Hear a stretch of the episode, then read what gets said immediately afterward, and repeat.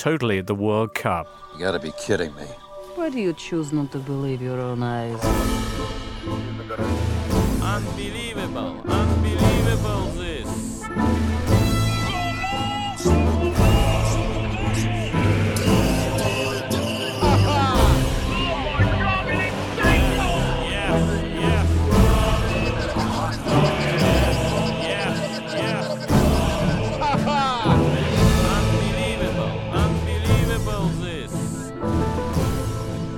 Day 8. Defeat to Les Bleus means adieu to Peru as France goes through. Oz and Denmark drew, and it's Argentina boohoo as they met Croatia in ship 3. Big Willie cock up means a messy finish at this World Cup, but what awaits on Friday? Group E action. Brazil play Costa Rica in St. Petersburg. Serbia take on Switzerland in Kaliningrad, whilst Group D sees Nigeria taking on Iceland in Volgograd. It's the Totally Football Show at the World Cup.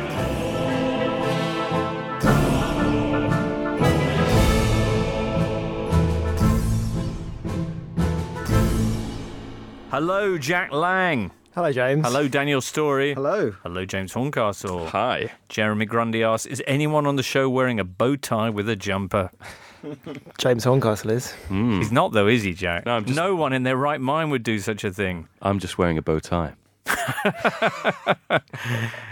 Right. Hey, what a day. Thursday saw a whopping result between Croatia and Argentina. I saw all sorts of other things as well, but that feels like the big story and a terrific result for Croatia. It looks, as we speak to you, listener, it looks as though Argentina are going out at the group stage. Who, James and Jack, could have foreseen this? Which seers could have predicted this before the World Cup even started?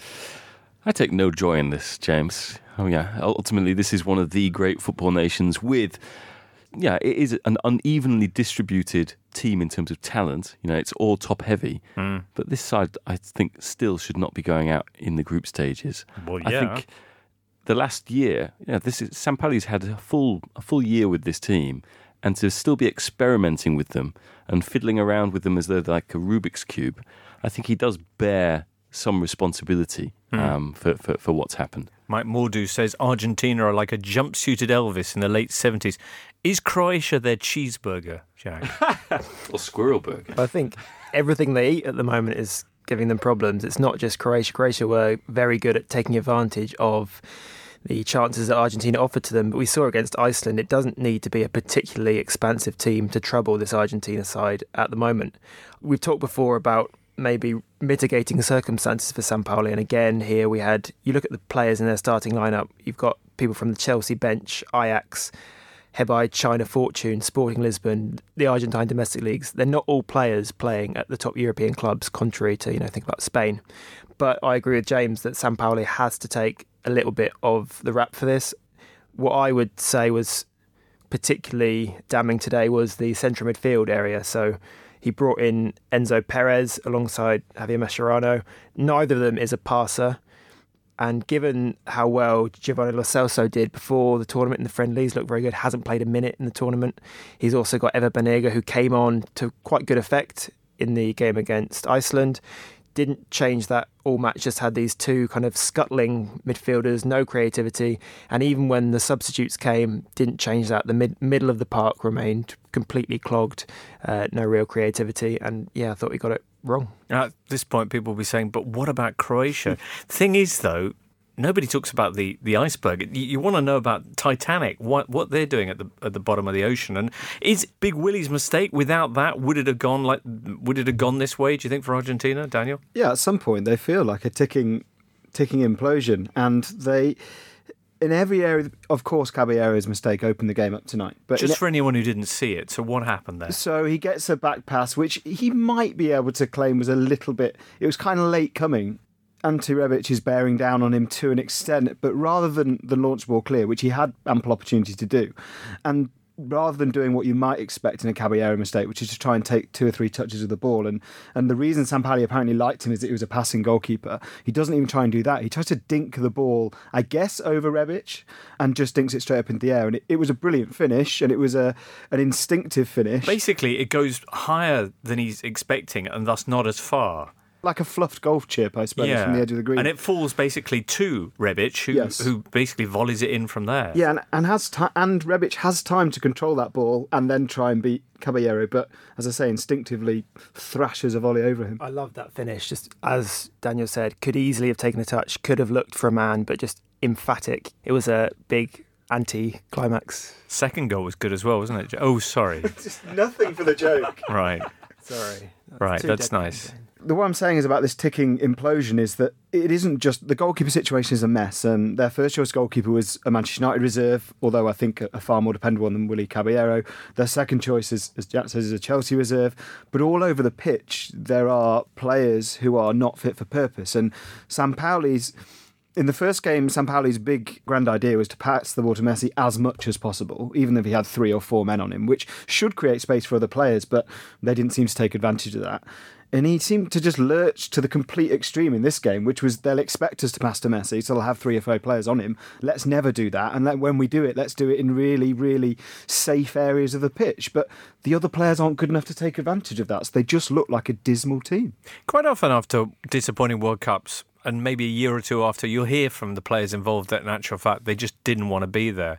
Did Argentina have that kind of look about them this evening? You look at the way they lined up before kickoff during the anthem, and the camera panned across all of them. 90% of them looked like they just didn't want the game to start. And then you get to Messi, whose head is literally in his hands. And obviously, you can read too much into these things, but it looked like he was having some kind of premonition. And it didn't look particularly excited, for example, or definitely not happy to be in a World Cup match. You could tell the pressure was on all of them. People will talk about this in terms of Argentina's demise, says Simon B. But surely we need to start talking about Croatia as potential winners of this tournament. No, Croatia.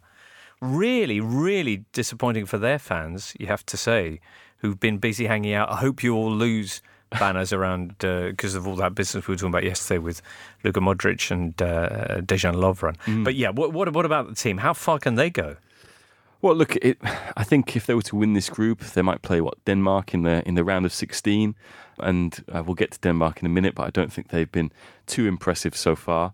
We all know that this team has a lot of talent in it. Yeah, you look at the the midfield tonight; they made a change uh, from what they did um, against Nigeria and played three in midfield with Brozovic just kind of holding in front of the defence, and I think that really crowded the the middle of the park and made it hard for Messi to to ever get time, space.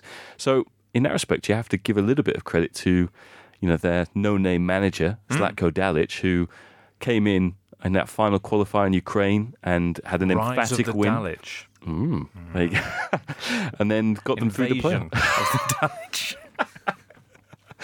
So yeah, you have to give them. Move over, Dalic. They keep coming. How many more have you got? Dulwich High School. Yeah, Dulwich, Hamlets. Dulwich Yeah. Hamlet. Sorry. Sorry, right. Yeah. Anyway, there you go. Yeah, no, absolutely. Credit for Dalic. Absolutely. Daniel, as for Argentina, they need a win and a big one in their final group game against Nigeria. And if they get that, what are their prospects of actually getting out of the group? Actually, fairly good. So uh, the strange thing is that this felt very much like the Germany Brazil game from the last World Cup. This was their 7 1. Yeah, it was, and and I read it was their their heaviest World Cup defeat since a six one defeat to Czechoslovakia back in the day. um, he said, not knowing the year.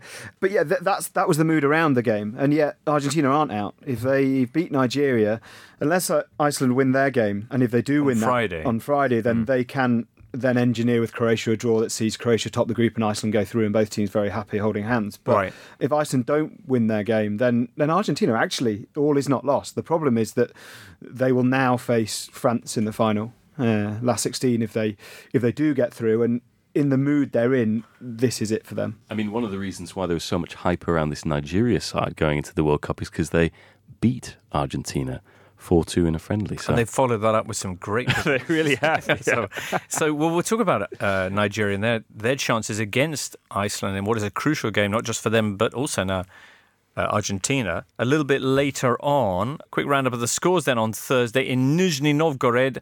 Croatia qualified for the last 16 with a 3 0 win over Argentina. In Group E, France beat Peru 1 0 to book their place in the second round and reduce the number of fans at the World Cup by about half. And Denmark drew 1 1 with Australia in Samara. Hmm. Group C, then, France and that 1 0 win over Peru.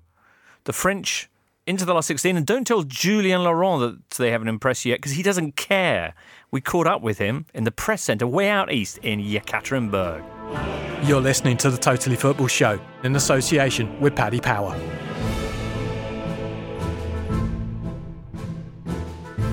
Jules, you're in Ekaterinburg. I am indeed four four hours ahead of you. Yeah. Wow. Okay. Oh, you're always ahead of us, of course. But what's it like there on the border with Siberia? Uh, I have to say it's really cold, and I was not prepared at all. It's really warm everywhere else in, in, in Russia, you know, in Moscow especially.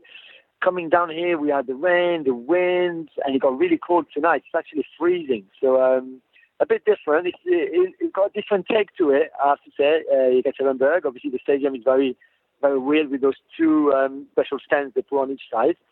But France, France won, so uh, you know I can only be happy. Right, France through to uh, the last sixteen now, which is uh, even more exciting. Uh, what, what, did you make of the performance, though, Jules? Your friend Didier Deschamps. Are you any more satisfied with, with this victory?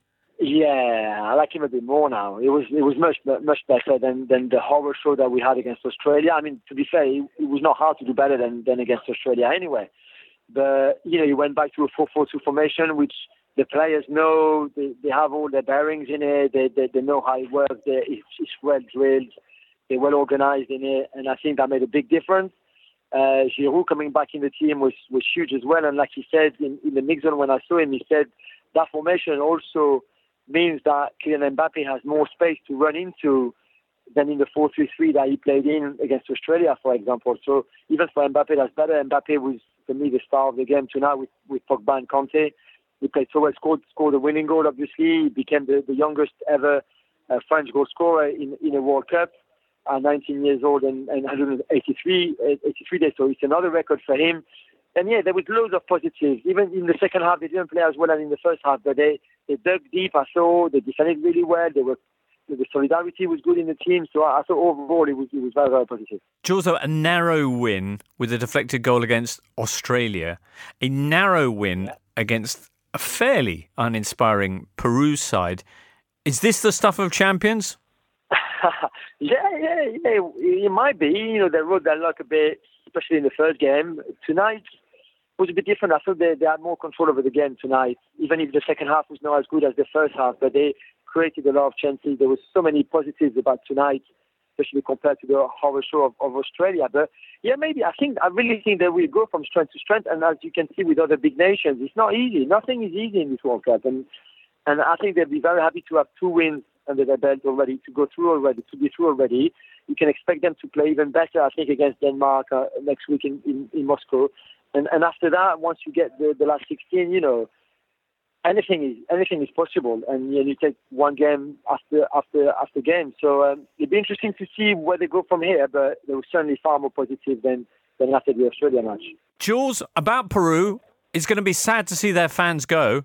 They're incredible, Jimbo. I mean, I promise you, I've never seen anything like this before. The the stadium here in Ekaterinburg is 35,000 um, seats.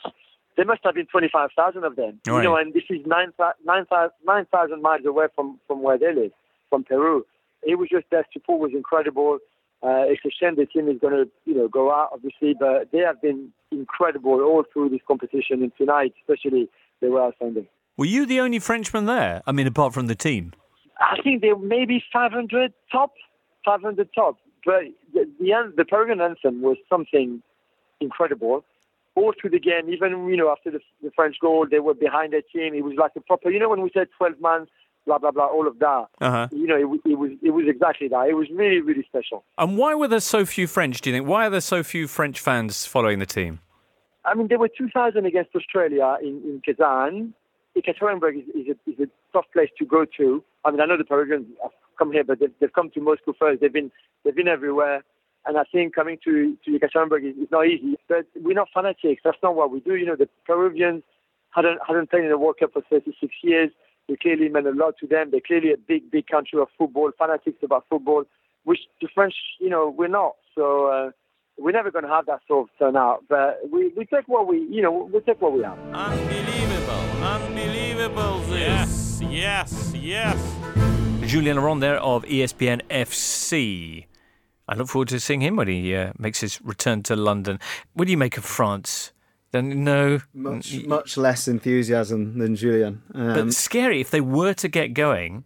And do you see a little bit of sign of momentum? They're slowly picking up speed. I think they're very similar to Belgium in that they have a coach who seems to who produces a team that achieves in spite of the um, the manager rather than because of him.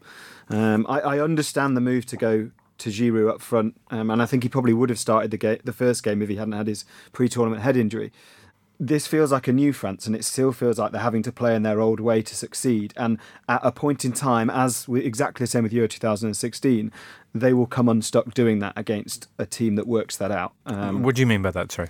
also, they they have these young, hungry players. They have you know the incredible pace that they could pick. They could pick a front three of Griezmann and uh, Mbappe and, and Dembele as they did in the first game, and then as soon as that doesn't really work and they come up against a deep defence, they struggle. They then play a Peruvian team against whom I think that front three would have been brilliant because Peru would have attacked them, which Australia didn't, and they could have then picked them off on the break. But in the second half. Peru did attack them, and yet they had no control in midfield. They they played in panic mode. It was very hopefully old school England in a World Cup where as soon as a team attacks them, they get scared, and France should be too good for that. In, to my mind, and I worry about about them when they come up against a coach who, I think Spain would be a very good example, who tactically can just tell their players they'll lose their heads here if you keep control of the game and you keep control of midfield. You know you'll be able to unnerve this team and, and unnerve this manager. I just I don't think he's a good enough manager for the job. It is a young team. You're right in saying it's a new France. I mean, in the space of the two years since they reached the final of the Euros, you know, this squad, there's 14 new faces in a 23 man squad. And a lot of these players are playing in their first major tournament. You know, we've seen those those fullbacks that they've got who are not exactly comfortable. I think both 22. And you can understand to some extent some of the, the jitters that we're seeing amid when you have so many players like that emerge in such a short space of time, you can understand it confusing the manager as well, and that they're not being the continuity you'd expect from someone who's been with France for three major tournaments now. That's a really interesting example again to go not to make it too Anglo-centric, but to go back to England. If England had Sam Allardyce or still had Roy Hodgson in charge of this squad, a young squad, a new squad, it would feel false. Because they've got Gareth Southgate as a new manager, it kind of knits together. Hmm. If France had a new manager for a new squad, it would feel better to me. But it, it feels like they've got the, an old guy, the old guy for the new team. and That doesn't work for me. New wines in, in old skins, to use a, an older example. if you wish. Yeah. Uh, shame for Peru, eh, Jack? Yeah, I, again, they were very pioneering, very positive, and I thought neat and tidy until they got to the final third. It was a blistering start, wasn't it? It was, came flying out the traps. Paolo Guerrero, I think, had their best chance early in the second half, I believe, but then he was the unlucky man to give the ball away for the goal. Looked pretty disappointed with that. And I think, like Morocco, it's a tournament that leaves them with a feeling of, wow, what could have been, because had Christian Cuevas scored that penalty, I think that would have set them up very nicely in that game. Disappointing. Obviously, we've talked about the fans at length, but the team itself is also full of really likable players, I think, and they just slightly ran out of ideas. But having said that, obviously France's goal was jammy as anything. It's the contrasts of, of, of why particular teams are falling short. You look at Morocco and Peru, they do everything well until they get into the final third and then can't score. You look at Argentina, they've got all of those great goal scorers, but they they can't score either. And it's just like, what's, you know, if only you could maybe put like Argentina's strikers in Peru's team or, or Morocco's, give them you know, dual nationality. Hmm. That'd be, that would that would be that would be exciting for me. Yeah. Get rid of a few of those South American borders and we'll have a World Cup. Yeah. Yeah. Yeah. Denmark, meanwhile, elsewhere in the group, drawing 1 1 with Australia in Samara, a game which Michael Cox described as the most World Cup 2018 game of World Cup 2018 so far, with a great goal, a VAR penalty, neither boring nor genuinely exciting, but tense and engaging. It's a, it's a, equally a very coxy tweet, isn't it? It's it fair. Denmark are a strange team in this tournament because we're used to them as with their sexy players and sexy kits as the kind of people's champions in a tournament. But this tournament that has been taken by non-European countries, those people's champions, and they have ground their way through this group and will probably grind their way to a knockout stage, which they will see as you know an absolutely brilliant achievement given the squad. You know, this is a team who, this is a squad of players who failed to reach Euro 2016 as a 24 man European tournament and yet could reach the last 16 of the World Cup, which is a, a seriously good effort. Christian Eriksen obviously scored today and Brilliant goal, no? yeah, that's 11 in 11 for him for Denmark. And I, I wrote a piece and saying that it's seriously impressive effort from him because he, at club level he is a creator, pure creator because they've got Harry Kane. But to then basically change his game at international level to become a goal scorer as well, because you know Nicklas Bendtner almost got in that squad, and their second top goal scorer is Nicolai Jorgensen with eight, and he's 27. So they just haven't got a goal scorer, as as plenty of teams in this tournament haven't. But he is making it work. Australia have got a goal scorer, Jedinak. the last three World Cup goals all scored by Jedinak, and no questions whatsoever about the penalty which led to this goal.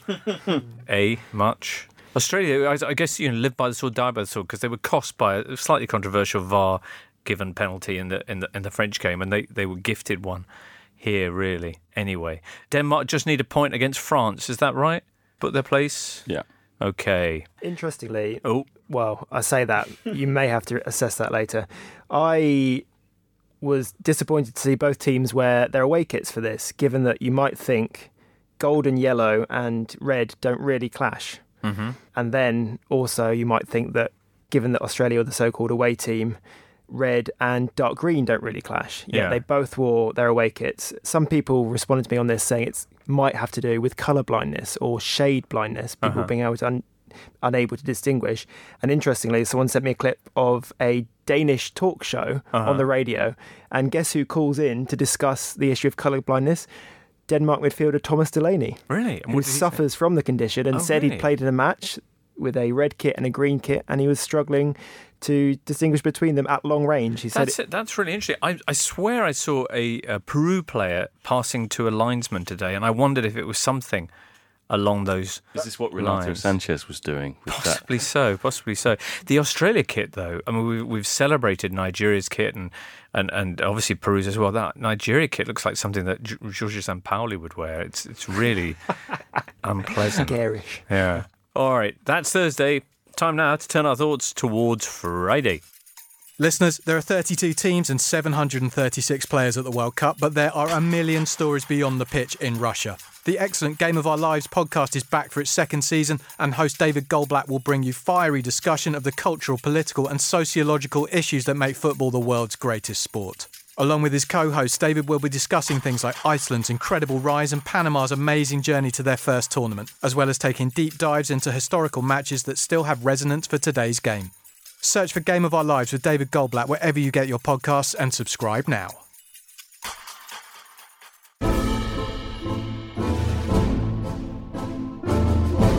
Coming up on Friday at 1 o'clock, Group E action. Mm-mm. Brazil taking on Costa Rica in St. Petersburg. Back to Group D for Nigeria Iceland in Volgograd. And then Group E to finish off with a whopping Serbia Switzerland clash with all sorts of geopolitical overtones in Kaliningrad on the shores of the Baltic. What do you fancy discussing first, Jack? Would it be the match that all of Argentina are going to be watching avidly, Nigeria's clash with Iceland? This is at the Volgograd Arena. Just remind me for a second, what is it that Argentina need to happen?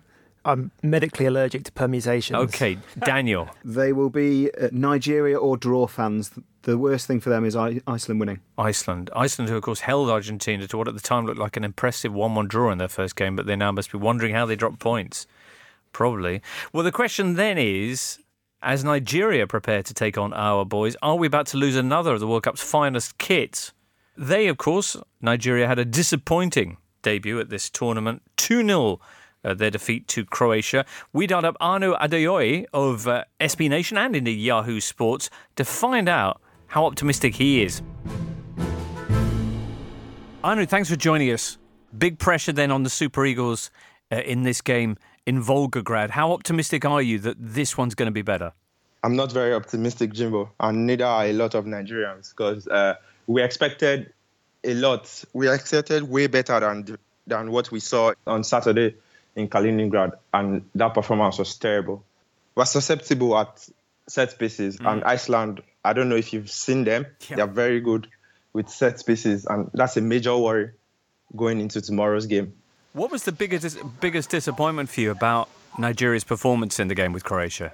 I think it was the total no-show because Croatia didn't even need to get out of second or third gear. We we weren't any match for them, and uh, as many people have said, the the tactics didn't look spot on because we're a very reactionary side. All our very good performances against Argentina last year, against Argentina last year, and against England at Wembley, we've performed considerably well in the second half when our manager turns things around tactically. But on Sat- on Saturday, for reasons best known to him, he decided to leave things as they were. And uh, our best passer, Iwobi, was out wide when he should have been playing centrally. Mikel Obi was way too close to, to the attack when he should have been starting attacks. As Mourinho said, we lost a good six to get a bad 10. So we are we are hopeful the manager will turn things around tomorrow. But if his press conference today is anything to go by, he has said the problem wasn't his tactics, that the problem was organization. That to quote him, we lost to stupid goals, which I agree to the penalty was an uncharacteristic bad decision from Troost-Ekong, who is usually way better than that. Hmm. But I think we need to see some tactical maneuvers from our manager to be better, and I'm not optimistic that will be the case tomorrow. I think I'm right in saying that Iceland is 577 times smaller than Nigeria, so this kind of should be a game that, that Super Eagles can win. What would you think would be the reaction if they're out after the game? a lot of Nigerians after the first game, uh, a lot of Nigerians were united in their disappointment. So tomorrow, uh, in typical Nigerian fashion, the the talk in the build up to this game has, has been we will lose. But I'm sure that by the time tomorrow comes, everybody will get behind the team. But should we lose tomorrow, there will be nobody disappointed. I mean, they, they could be disappointed, but they will not be surprised.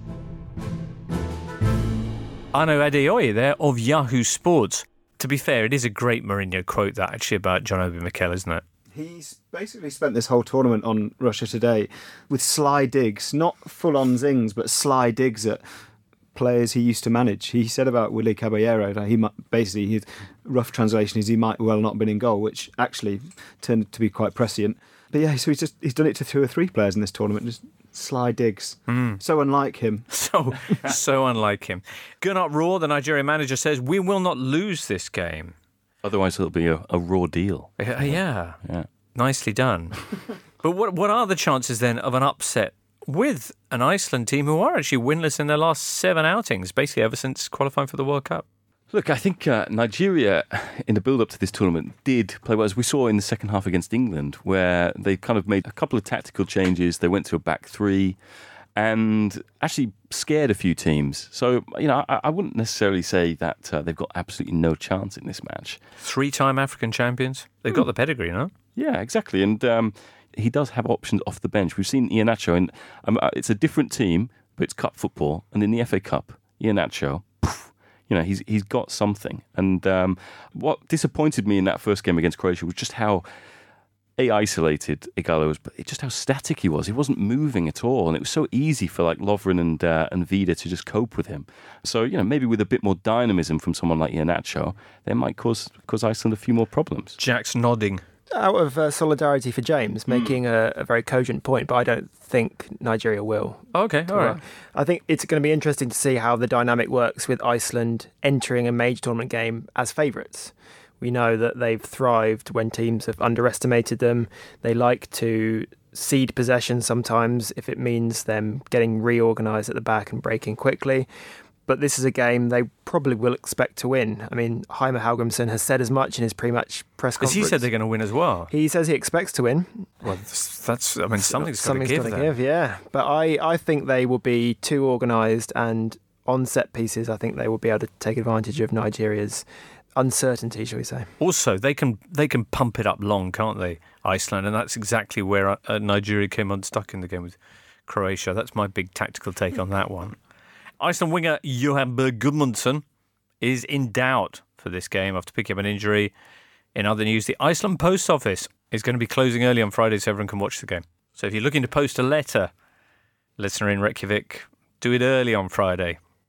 I like the idea that people will get that news from us rather than from Icelandic news. That's quite reassuring. No, it's reassuring. I like it. If you've got any other notices, Icelandic Post Office, we're here for you. Now, one o'clock then on Friday. about the time that the Icelandic post offices are closing, Brazil take on Costa Rica. Jack, Brazil have already had one great result this week. Argentina getting beaten. Yeah. Yeah. What chance of them getting another in this clash? I think quite a good chance. They struggled against Switzerland after a good start. They fell back, stopped pressing as they had been in the opening 20 minutes, and they were quite impressive. Tite has said he wasn't really sure why that happened. You may question why he didn't do anything about it at the time, Hmm. but perhaps just opening night nerves. But their record against smaller teams, shall we say, is fairly good. They, I think, are fairly confident they're going to name the same lineup. Neymar, after a minor injury scare, will be fit to play. Uh-huh. There is some breaking news. Oh, go on then. Danilo has not trained, so it looks like Fagner will be playing as the right back. Oh, that's interesting. He's probably a little bit more fluent going forward. He's also a nasty piece of work.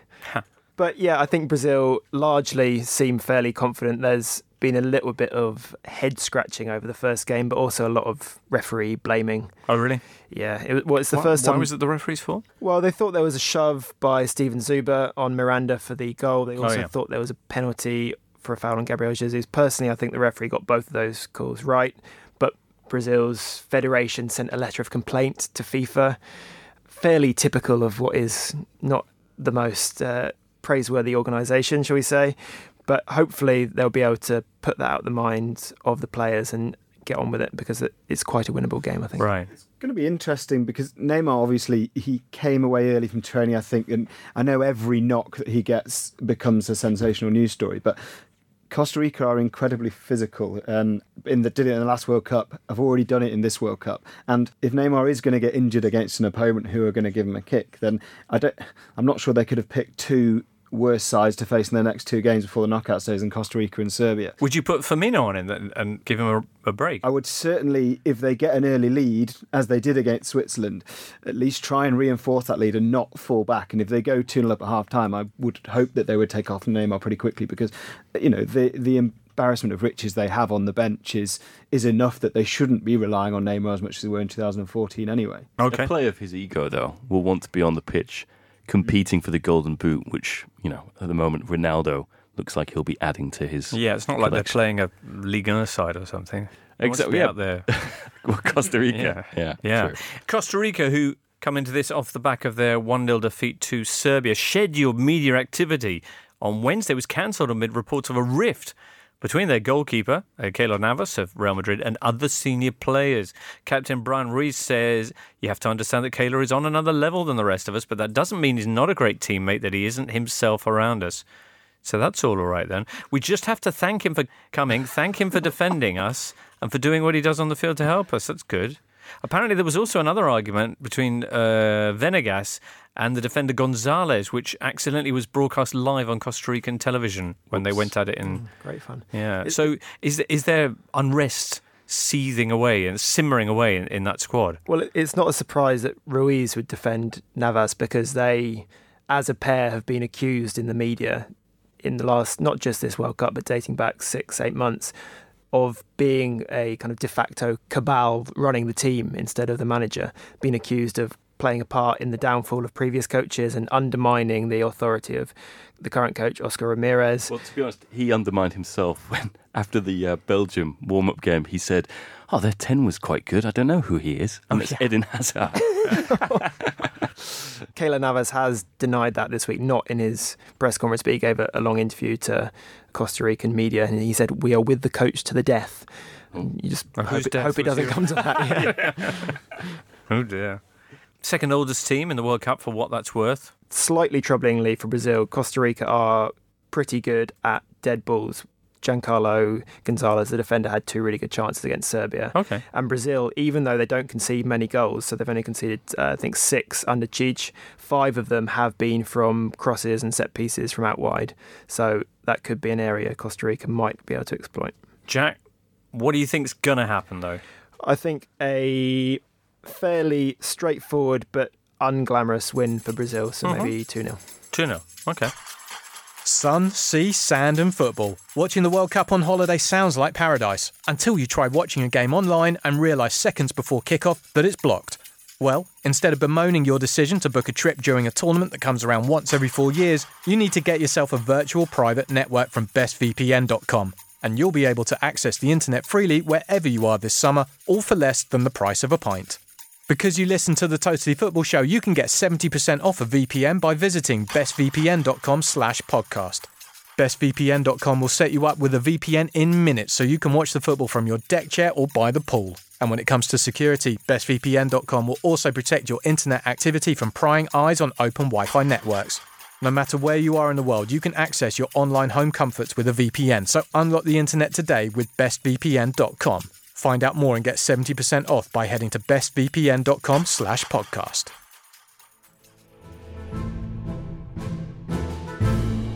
Now, the other game in that group sees Serbia taking on Switzerland at Kaliningrad Stadium. Serbia, who pretty much are official totally dark horses. To get a, a local perspective on their real prospects, we dialed up Kirsten Schlewitz, uh, football writer in Belgrade and the editor of Unusual Efforts website, for her thoughts on this game and also the significance of the fixture against a Switzerland side that features multiple Kosovo Albanians. Well, it depends on if you like your dark horses very slow.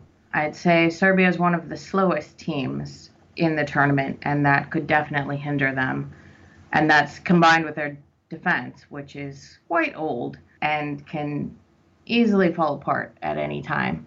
Serbia actually used a three man backline in qualifying, but when they change coaches, they shift to a four, which pushes Ivanovic out to the right. And he's not been in that position for probably three years. I mean, I love Ivanovic, and I think he's still an excellent player, but the defense is definitely their weakest point. A little suspect at the back, Kirsten, but loads of talent throughout the team. Kolarov with set pieces, you've got Tadic, Milinkovic Savic, of course, Mitrovic up top. It's a dangerous side. I would say so. I mean, one of my issues in the first match was that they weren't using the left side enough. They were going up the right, and I don't know if that was because the left side was in sun and they just were trying to avoid that, or if they really generally thought that their right side was better. If they work on that, manage to get the ball out to the left as well, use Ljajic, then I think that going forward they'll be even stronger. You mentioned Adam Ljajic there. For people who haven't been following, what's the situation here with him and the national team? So the story is back in around 2012 when Mihajlovic was the coach. Adam Ljajic got kicked off the team because he wouldn't sing the Serbian national anthem. He's Muslim. I won't go into all the reasons why, but essentially he feels it doesn't represent him. He doesn't kneel on the pitch. He doesn't do anything that disrespects the anthem. He simply does not sing. So, against Costa Rica, again, he stood with his arms around his teammates and he simply did not sing. And one of Serbia's more nationalist politicians sent out a tweet directed at the coach that said, yeah, it should be kicked off the team for disrespecting the country in that way. But most fans within the country basically rolled their eyes. They don't think it's a problem anymore. They like having Ljajic on the team. They don't understand why anyone would make a big deal of his decision not to sing the anthem. Kirsten, the game with Switzerland, a number of the Swiss team are Kosovan Albanians. And I think uh, there's a lot of talk that they might be wearing Kosovan flags on their boots. Is that going to be something that whips up further tension in the match? Well, hopefully it will not make it too tasty, as in a brawl erupting like it did against Albania back in 2014. Uh, what's going on are players like Xhaka and Shaqiri are from Kosovo. They're Kosovo Albanians.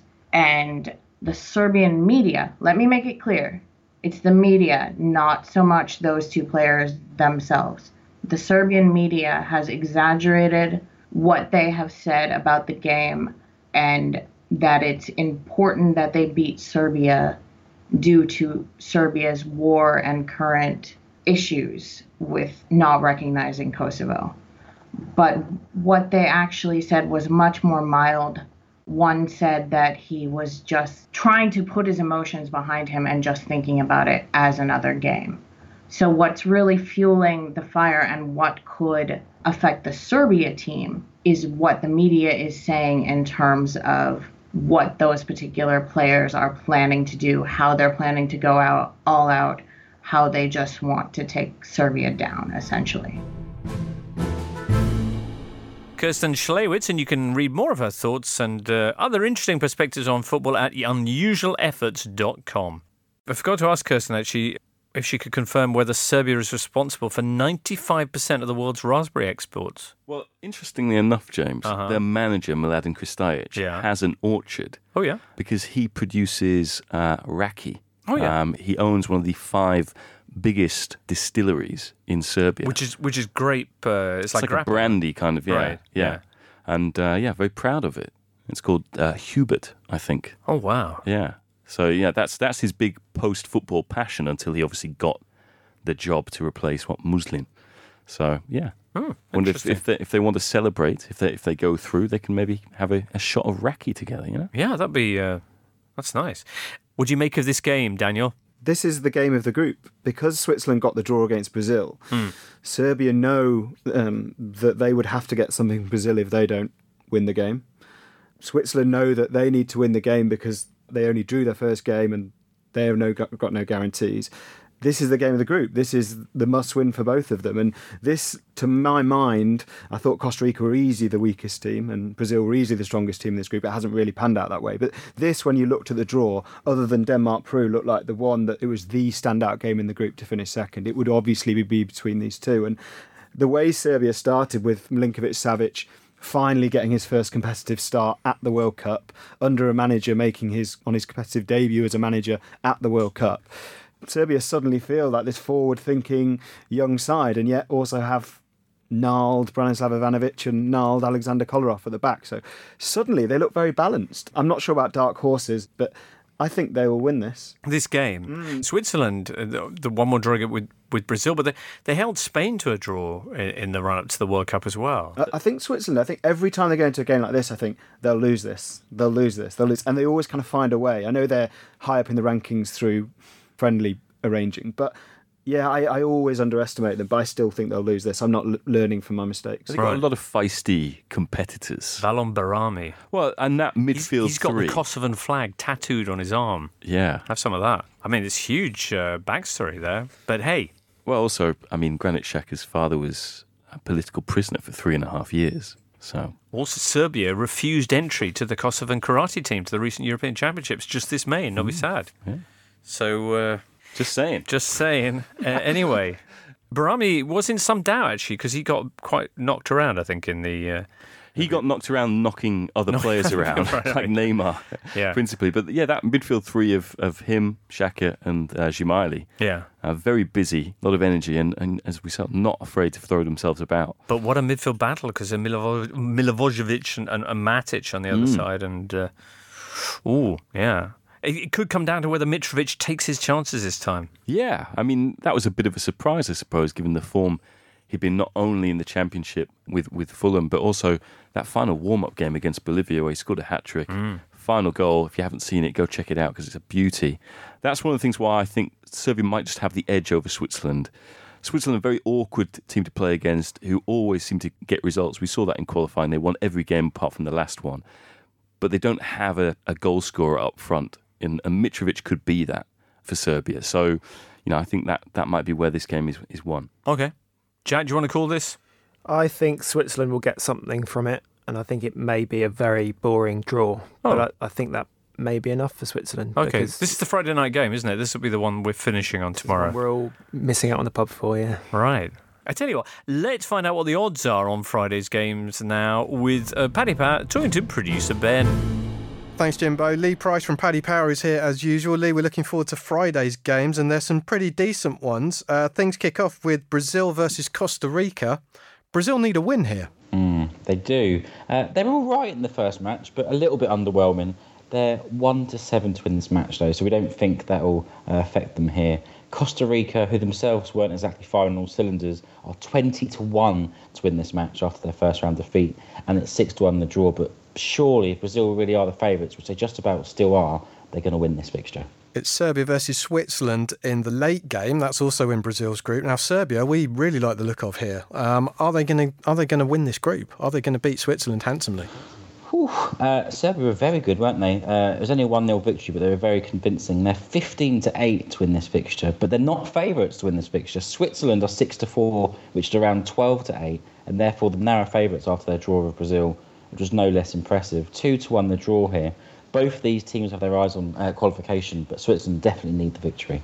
And sandwiched in between those two games is Nigeria against Iceland. Iceland, everyone's second favourite team, I'm going to say, in a hugely patronising and generalised way. Uh, Nigeria, they weren't very good, but they will be wearing their nice kit for this one. which is no less patronising. Uh, they're 13 to 8 to win this fixture. Narrow favourites above Nigeria, who are 15 to 8, who really only do have their kit going for them at this stage. It's 21 to 10 for the draw. Iceland one more famous victory away from qualification against all odds. You can find out those odds and more at paddypower.com. It's 18 plus only. BeGambleAware.org. And when the fun stops, stop. Now, tomorrow, James, you're back, aren't you, on Mhm. Friday? And uh, Jack, you're back as well? Apparently so. So, Daniel, you're not here. Yeah, cheers for the invite. But you're going to come back another day. yeah, hopefully so, if invited. Good. Yeah, yeah. Tom Williams is rejoining us tomorrow. You can be part of it too, listener. A, by listening, but also send us a question or something like that at The Totally Show on Twitter, or you can come and make friends on Facebook, uh, where there's loads of videos, quizzes, competitions, and more.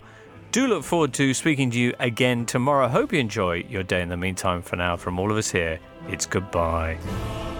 You've been listening to The Totally Football Show, a Muddy Knees Media production. Subscribe now and get the latest episode delivered right to your phone for free.